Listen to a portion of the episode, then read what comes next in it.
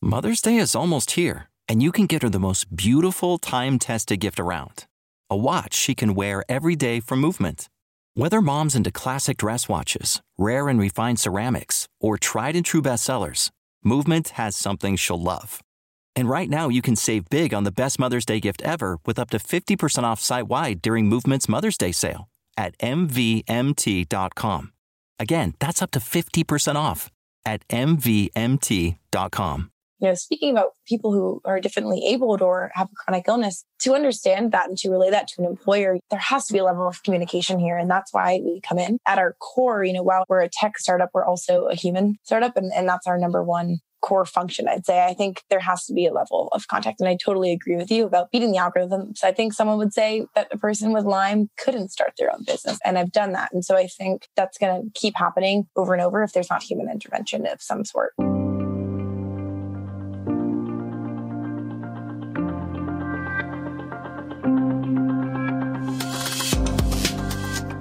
Hey, everybody, I'm Laurie Ruettimann. Welcome to Punk Rock HR. My guest this week is Hannah Olson. She is the co founder and CEO of an organization called Chronically Capable. Hannah had her dream job out of college, but she contracted Lyme disease and her treatments for her chronic illness got in the way of that job. Frustrated, she thought there's got to be a better way. And so she created that better way, which is chronically capable. It's a technology platform and ATS and really a community that tries to match individuals with disabilities and chronic illnesses with employers who are progressive and thoughtful and aim to really support that community.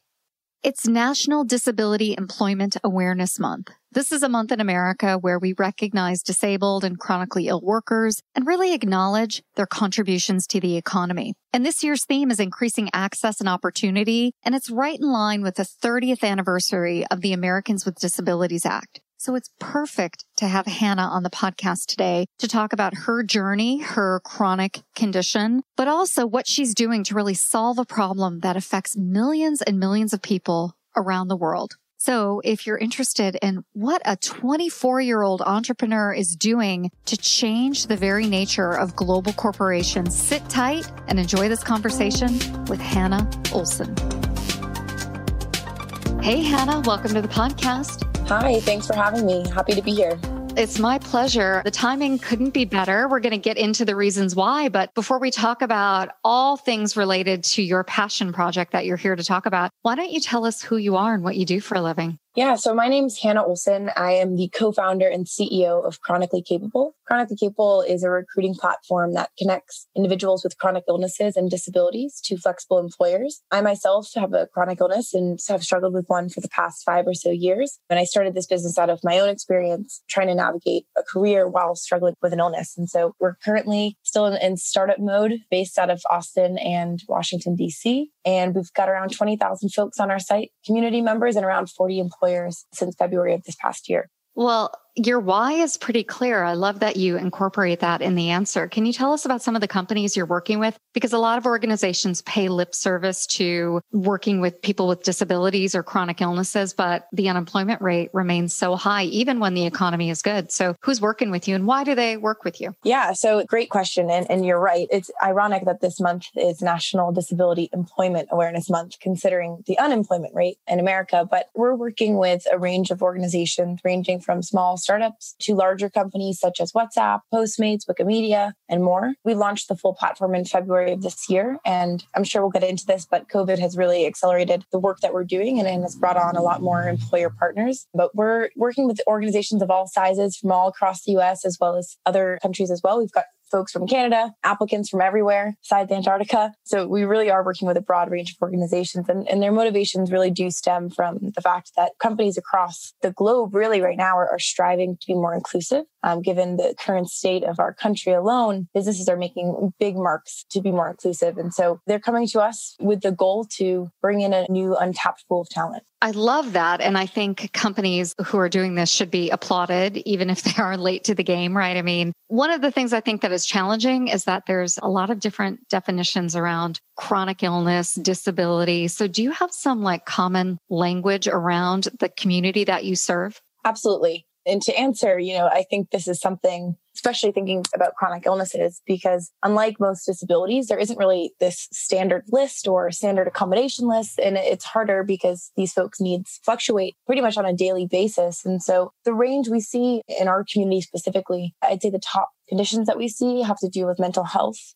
Lyme disease, autoimmune related disorders. So chronic illness affects 157 million Americans alone. 123 million of those Americans are of working age. So it's definitely an older population in the United States specifically. Whereas when we think about the unemployment rates for disability, we're seeing nearly double that of non-disabled Americans. And so we're, we're talking about a lot of people here, millions and millions of Americans alone who, who are struggling with this. And it's really such a range. The folks in our community definitely tend to be more on the illness side of things or invisible disabilities. Yeah, that's really interesting to me because a couple of years ago, I started talking about this thing that I have, which is Meniere's disease. And I was diagnosed in my 20s, just kind of early for a woman, but that's when it kind of came on. And I just considered it a condition that I have to manage. And I do manage it, right? And a lot of people have asked me to talk about it, but it almost feels weird because so far it doesn't really interfere with my work. And when it doesn't make me feel very good, I just kind of manage it on my own. So I would assume you have people like me who are part of your program program and part of your platform. And then people on the other side where they would love to work, they would love to do a lot of different things, but they really struggle in their daily routines. So I'd like to drill down a little bit more on that because I think about employers and they have been late to the game in employing people, but it's also very difficult to manage a population who is affected by illness that can be so random, right? So what do you hear when you talk to employers when they hire and try to employ this population? It's a good question and a great point you bring up. And I'd say I probably am someone similar to you in that, you know, I'm highly functioning, able to get through and, and kind of push through what I'm going through, but many people are not in that same place. And so I think a big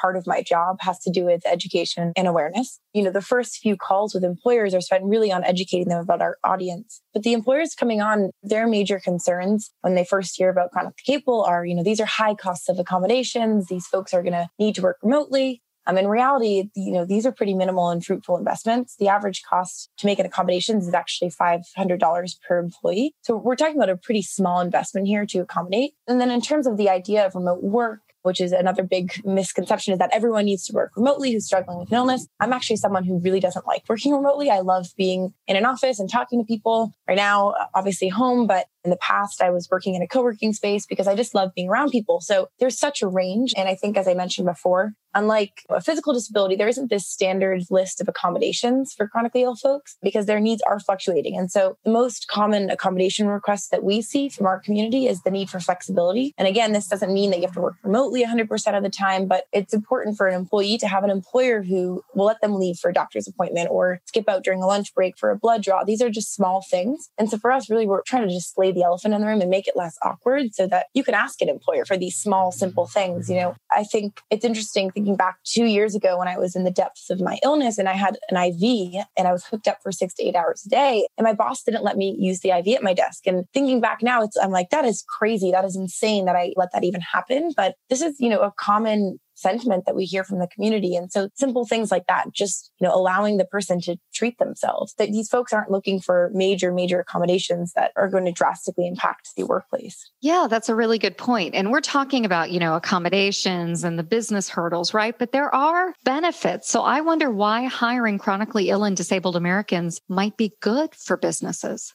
Yeah. So another great question. I actually just talked about this yesterday on Facebook Live with Joe Kennedy. And one of the things we were talking about is just that, you know, this is an opportunity. Disability inclusion, we see it as an opportunity and not a chore. Because if you hire people with disabilities and illnesses, that's good for people and that's good for companies. And so the more we have inclusive, accessible, flexible workplaces and policies, this is the key to helping everyone work better. So companies that are fostering stronger disability inclusion programs, they're having better access to talent. They're able to find the right person for the right job job and they have better employee retention. And most importantly, they have the tools in place to help all of their employees thrive. And, you know, I, I love to reiterate when I speak about this that hiring people with disabilities, it's good for businesses, but most businesses aren't taking advantage of this fact. And so that's kind of where we come in and we're trying to help bridge this gap and recognize the importance of inclusion here. And, you know, back to your last question about thinking through the types of needs of these folks and, and how businesses can support them, you know, unfortunately, it's taken COVID 19 to show us the benefits of having a non traditional workplace environment. And coronavirus has led many companies across the globe really to adopt these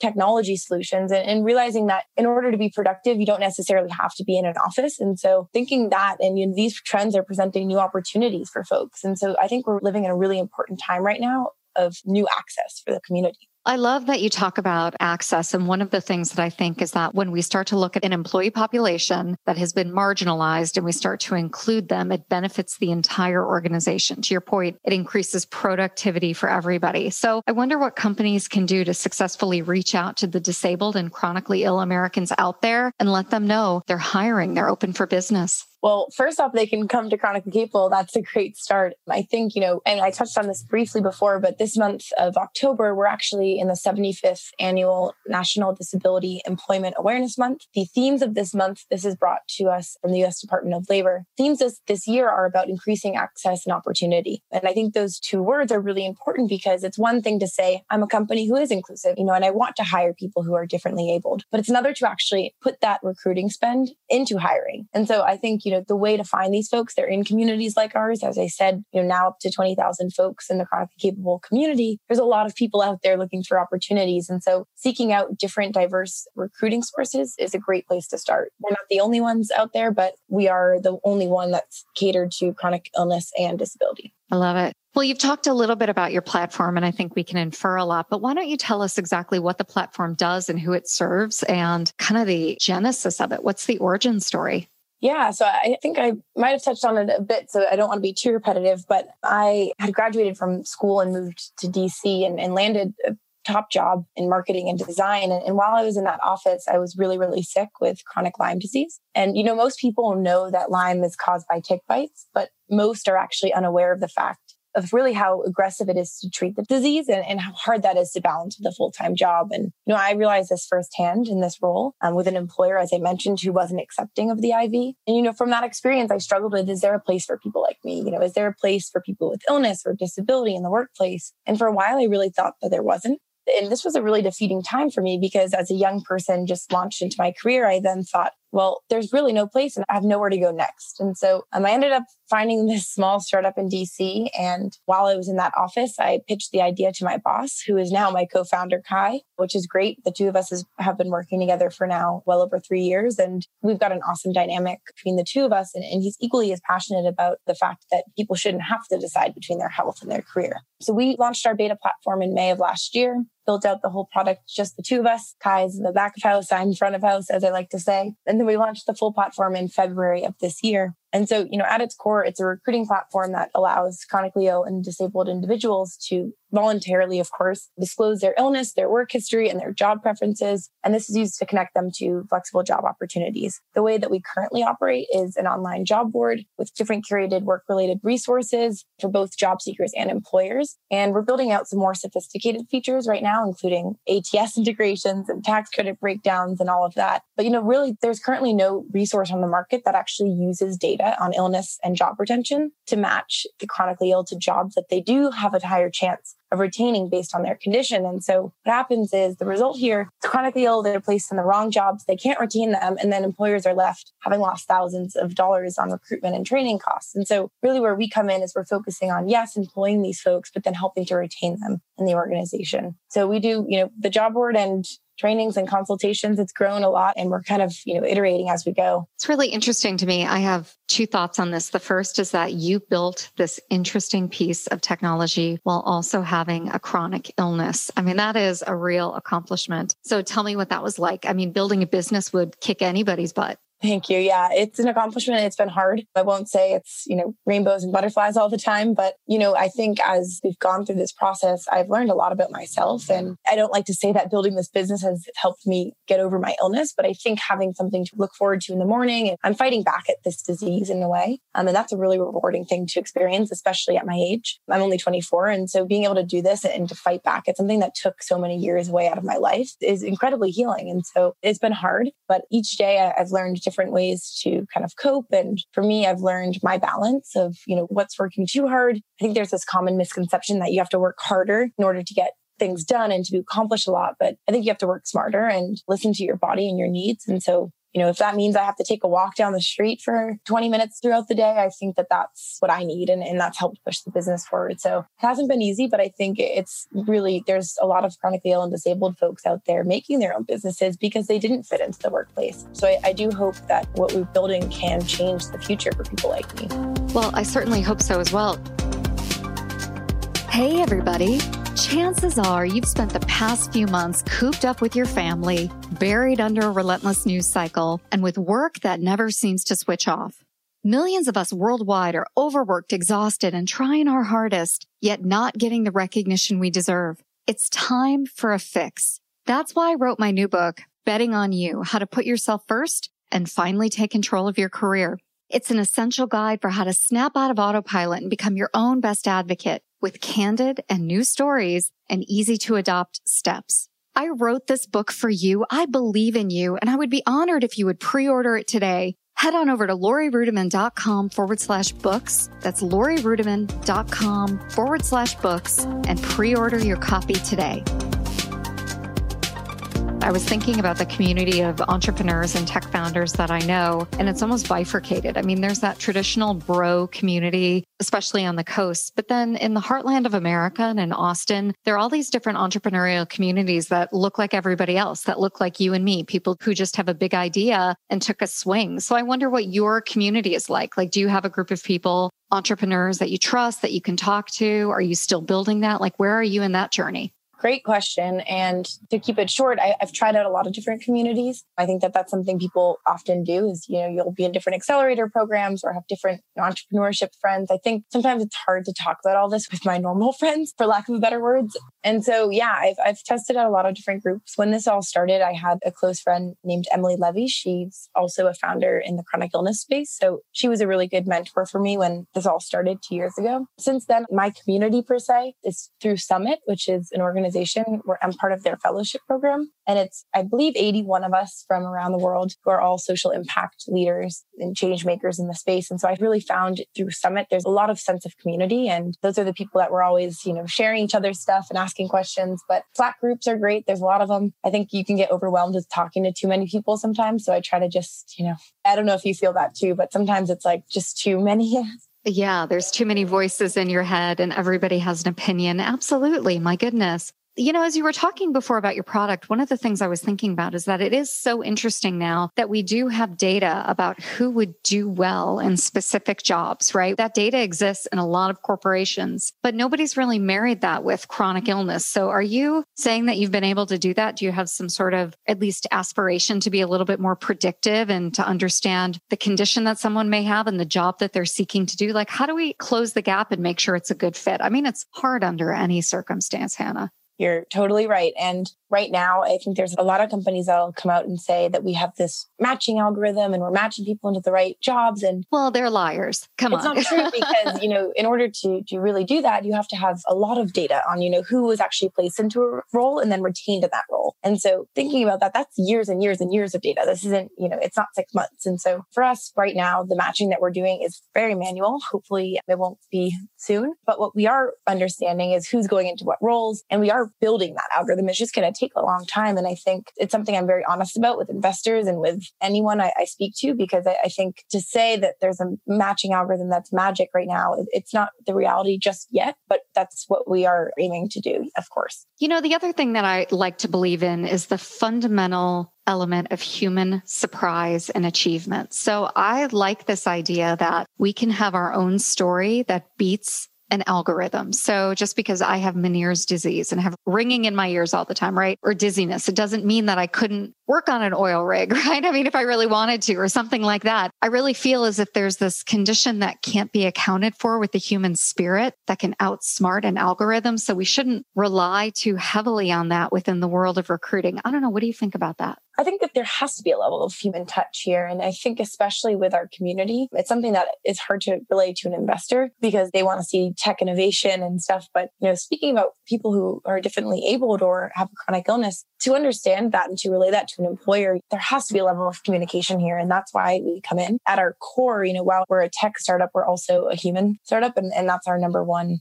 core function, I'd say. I think there has to be a level of contact. And I totally agree with you about beating the algorithms. I think someone would say that a person with Lyme couldn't start their own business. And I've done that. And so I think that's going to keep happening over and over if there's not human intervention of some sort as we start to wrap up the conversation, you've got me thinking a little bit about COVID as well. And you're right. I mean, COVID pushed the conversation about work from home forward. It pushed it forward when it comes to flexibility, but actually it also revealed how inflexible we are. And even though people are working from home, it's not like we've asked for less, right? And more and more women are opting out of the workforce because they just can't get it done, right? They just can't manage their traditional heteronormative marriages and all the BS that goes with that and their BS BS job, right? And so I think about individuals with disabilities and individuals with chronic illnesses. I would imagine some of them are following suit. They just can't get it done. So I don't know. What's your reaction to that? Because it's almost like a blessing and a curse. COVID has pushed some of this forward, but it's also shown our weaknesses. What are your thoughts?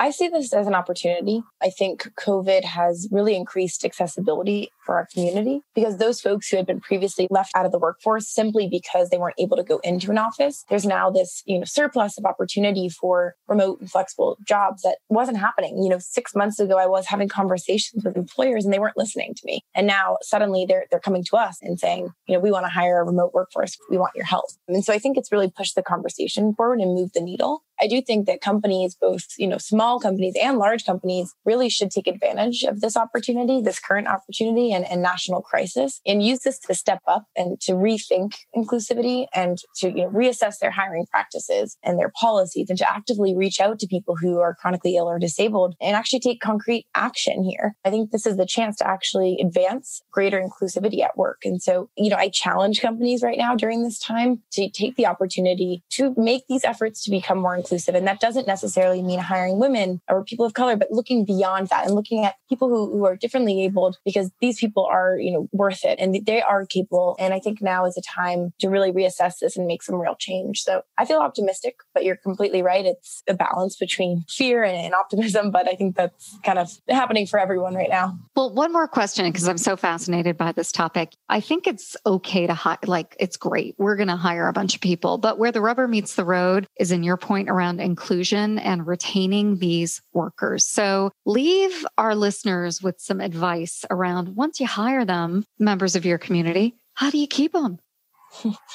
yeah, it's a great question. A lot of what my job is is talking about that retention piece because retention is a top priority for employers. And so I think, you know, by signing up for organizations like Chronically Capable, yes, you're one step closer to being more transparent, but this needs to continue when you're in the office. And so managers need to be open to their employees talking to them about their needs, which might change. And this could change daily or hourly. I think businesses should form employee resource groups. This is something I'm very pro ERGs to actually support the chronically ill and disabled community. And I think, you know, internally they need these ERGs are a great way to actually create policies. But I think, you know, this needs to start from the top down of organizations. We need to start with the hiring managers and then the managers and then speak with all the employees in the org because, you know, inclusion isn't about just launching someone into a job and saying, hey, look, look at, we've hired all these people. It's about, you know, how do we get the entire work culture to change? And so consulting work is a big part of what we do because we don't want to just throw people into these situations. And I think businesses have the chance right now, being home, especially to have lunch and learn sessions and to have opportunities to have these virtual sessions and educate their employees. And I think it has to start from the top down in these organizations. I really love learning more about Chronically Capable today. And I wonder if you can leave us with ways to connect with you and let us know if you're open on LinkedIn to meet people. Absolutely. Last month I did something really fun and I actually put my calendar link and said anyone can make a meeting with me. It went kind of crazy. I had too many people and then I, I um, yes, you can find me on LinkedIn. I'm under Hannah Rose Olson. Our website is www.capable.work. You can find us on Instagram at chronically capable. And yeah, feel free to reach out to me. My name is Hannah Olson and my email is hannah at capable.work. Perfect. I'm always open to meeting new people, new ideas and, and hiring managers. If you're out there, now is a great month to hire people. This is National Disability Employment Awareness Month. And we are this month making a goal to hit 10 new employers by the end of the month. We've got two this month, so we're two tenths of the way there, but one fifth of the way there, but eight to go. So I encourage you to reach out to me if you're looking to make some inclusive hires. I just have to laugh. Two tenths of the way there. This is a total punk rock HR podcast because you're obviously good at math like me. oh, I'm, I'm awesome. Yeah, I can tell. well, Hannah, it was really great to connect. And thanks for being a guest today on Punk Rock HR. Likewise. Thanks so much for having me. Hey, everybody. I hope you enjoyed my conversation with Hannah Olson. Lots of good resources, lots of interesting links, and we've got them all for you at laurieruettimann.com forward slash punkrockhr dash 131. And if you like today's show, I would love for you to head on over to iTunes, Stitcher, Spotify, wherever you get your podcasts, and leave a five star review and maybe recommend it to two friends. Now, that's all for today, and I hope you enjoyed it. We'll see you next time on Punk Rock HR.